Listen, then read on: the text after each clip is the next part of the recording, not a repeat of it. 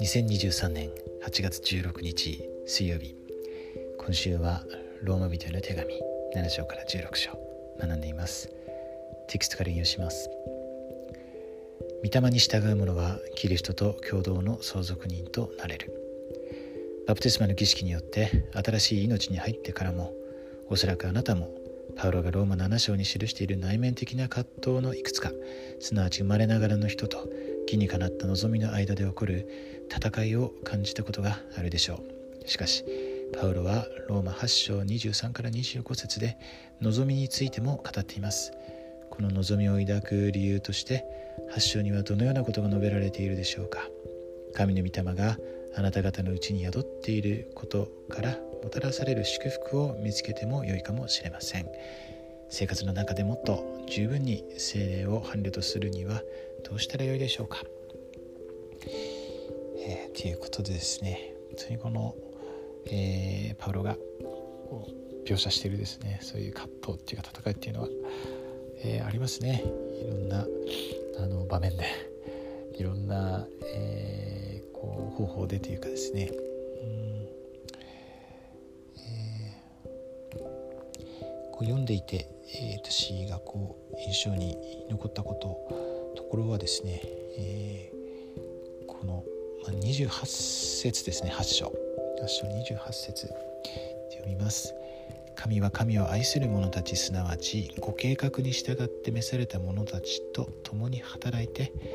万事を益となるようにしてくださること私たちは知っているですね、まあ、いろんなことあるんですけれども私たちが本当に心からこう神様を愛そうとですねこう努力しそして神様の御心に計画に、えー、従って、えー、こう飯を受けたりですねそれを尊んで大いなるものとしようとしたり、えー、する時にその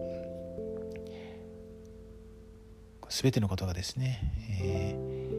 ー、益となると、えー、そういうふうにこうそれはもうパウロはそのことを知っていたわけですね。そしてこれはあの救い主があの言われている